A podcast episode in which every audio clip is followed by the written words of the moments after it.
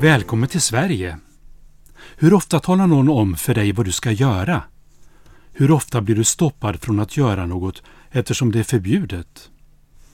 Efter syndafallet lever vi i en trasig värld. Utan lagar blir det kaos. I ett laglöst samhälle följer människorna bara sina egna begär. Man bryr sig inte om hur andra har det. I Sverige har vi lagar som övervakar det mesta. Vi tycker kanske inte alltid om alla lagar. Det är någon annan som talar om vad vi inte får göra.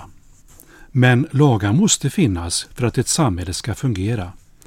Lagen är ett skyddande staket runt våra liv. Det innebär både krav och rättigheter. Samhället skyddas också mot maktmissbruk och korruption när lagarna följs.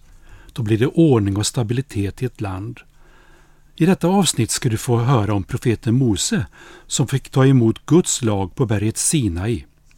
Jag heter Nils. Stanna kvar så ska jag berätta.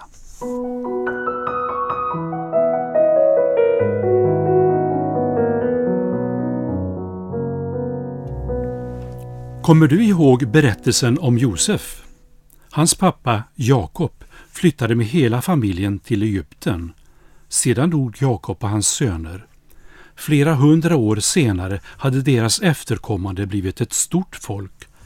Egypten hade en kung som inte visste att Josef hade räddat Egyptens folk från hungersnöden. Han ansåg att folket hade blivit alldeles för stort och mäktigt. Kungen fick en idé. Folket skulle arbeta som slavar. De fick utföra mycket tunga arbeten. Men ju mer farao plågade folket, desto fler blev de. Kungen sa åt barnmorskorna att döda alla nyfödda pojkar. Men alla nyfödda flickor skulle få leva. Barnmorskorna fruktade Gud. De ville inte lyda kungen. Då kom farao på en annan idé.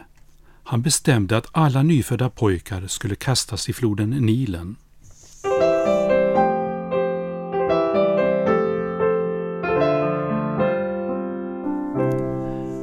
En kvinna som tillhörde Jakobs folk fick en son. Det var ett mycket vackert barn. Mamman gömde pojken i tre månader.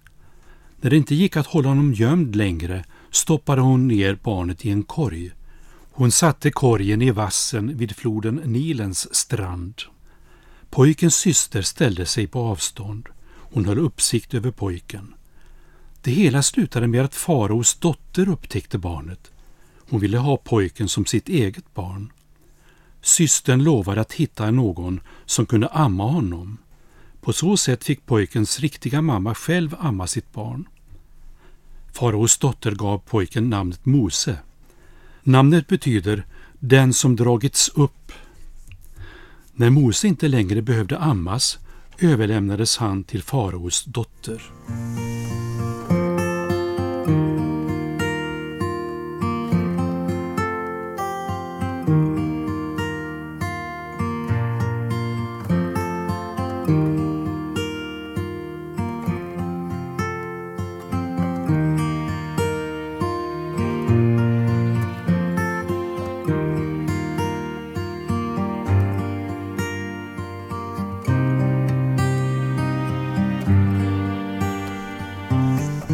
En dag fick Mose se hur en man från sitt eget folk blev slagen av en egyptier.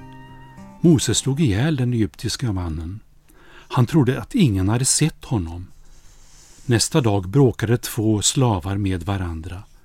Mose sa åt dem att sluta. Då sa männen, tänker du slå ihjäl oss som du slog ihjäl egyptiern? Farao fick höra detta. Han blev mycket arg och ville döda Mose. Därför flydde Mose till Midjans land. Där blev han en enkel fåraherde. En dag såg han en buske brinna. Gud ropade på honom. Han sa Kom hit! Ta av dig skorna, ty platsen där du står är helig mark. Gud berättar att han hade sett hur folket blev plågat i Egypten. Gud ville att Mose skulle bli hans profet. Hans uppgift skulle vara att leda folket ut ur Egypten. Gud lovade att vara med honom. Mose ansåg att han inte kunde föra folkets talan inför farao, men Gud påminde honom om att han hade gett människan sin mun. Han lovade att han skulle lära honom vad han skulle säga inför farao. Mose fick också makt att kunna göra mirakler med sin stav. Till sin hjälp fick han sin bror Aron.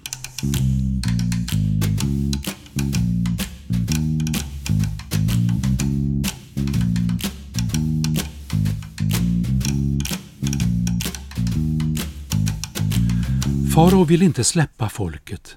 Därför lät Gud olika straffdomar drabba egyptierna. När varje straffdom var över stängde farao sitt hjärta. Han vägrade att lyssna på Mose som bad honom släppa folket. Men Gud sa åt Mose att säga till sitt folk att varje familj skulle slakta ett felfritt lamm. De skulle stryka lammets blod på sina dörrposter. Gud lät sedan alla förstfödda barn i varje familj i Egypten bli dödad. Det drabbade farao och alla andra människor, ja, alla drabbades som inte hade strukit blod på sina dörrposter. Blodet från det felfria lammet räddade folket. Den sista plågan var så fruktansvärd att farao och alla egyptierna ville få bort folket från landet. Därför tillät farao folket att ge sig iväg. Gud sa att de hädanefter skulle fira en högtid som kallas påsk.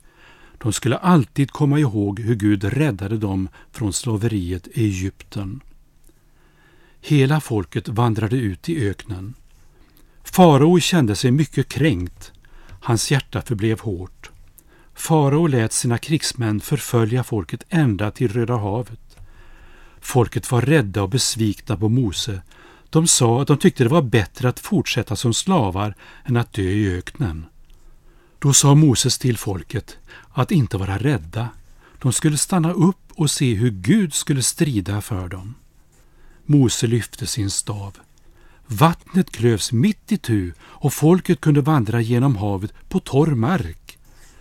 När faraos krigsmän följde efter såg Gud åt Mose att lyfta sin stav. Vattnet vände tillbaka och dränkte krigsmännen. Kan du se folket stå på andra sidan stranden? Vilken lättnad! Kära vän, oavsett vad du har varit med om i livet ska du aldrig ta hämnden i egna händer. Gud kommer en dag låta ondskan få sitt rättvisa straff. Om du vill låta Gud rädda dig ska du vara stilla i din själ och se vad Gud kan göra.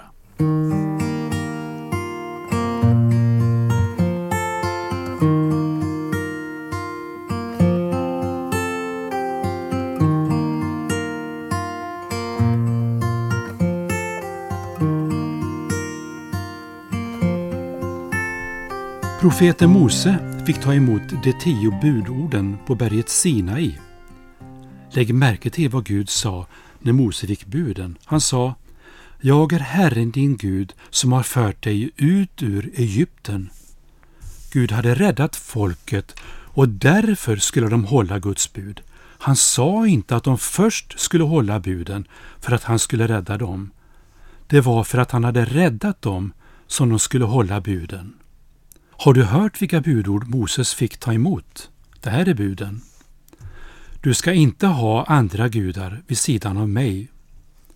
Du ska inte missbruka Herrens, din Guds namn, ty Herren ska inte låta den bli ostraffad som missbrukar hans namn. Tänk på vilodagen så att du helgar den. Hedra din fader och din moder för att det må gå dig väl och du må länge leva i ditt land. Du ska inte dräpa, du ska inte begå äktenskapsbrott. Du ska inte stjäla.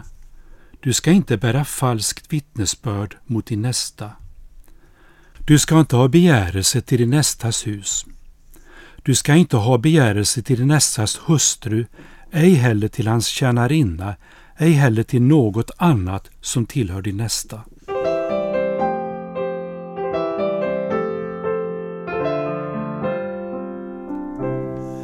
Kan en människa hålla alla buden? Har du alltid talat sanning? Är du avundsjuk och vill ha något som andra äger? Om vi ska vara riktigt ärliga så finns det ingen människa som kan hålla alla buden. Men Gud är helig och tål ingen synd. Syndafallet har gjort hela mänskligheten till slavar under synden. Till och med Mose var en syndare när han slog ihjäl Egyptiern. Gud älskar dig. Han vet att du inte kan rädda dig själv. På samma sätt som Gud räddade folket från slaveriet i Egypten vill han rädda både dig och mig. Berättelsen om Mose låter oss ana lite om vad Gud kommer att göra i framtiden. Kom gärna tillbaka och lyssna på nästa avsnitt. Kom ihåg att du är dyrbar och högt älskad av Gud, precis som profeten Mose var. Du är värdefull. Ta väl hand om dig. Hej då!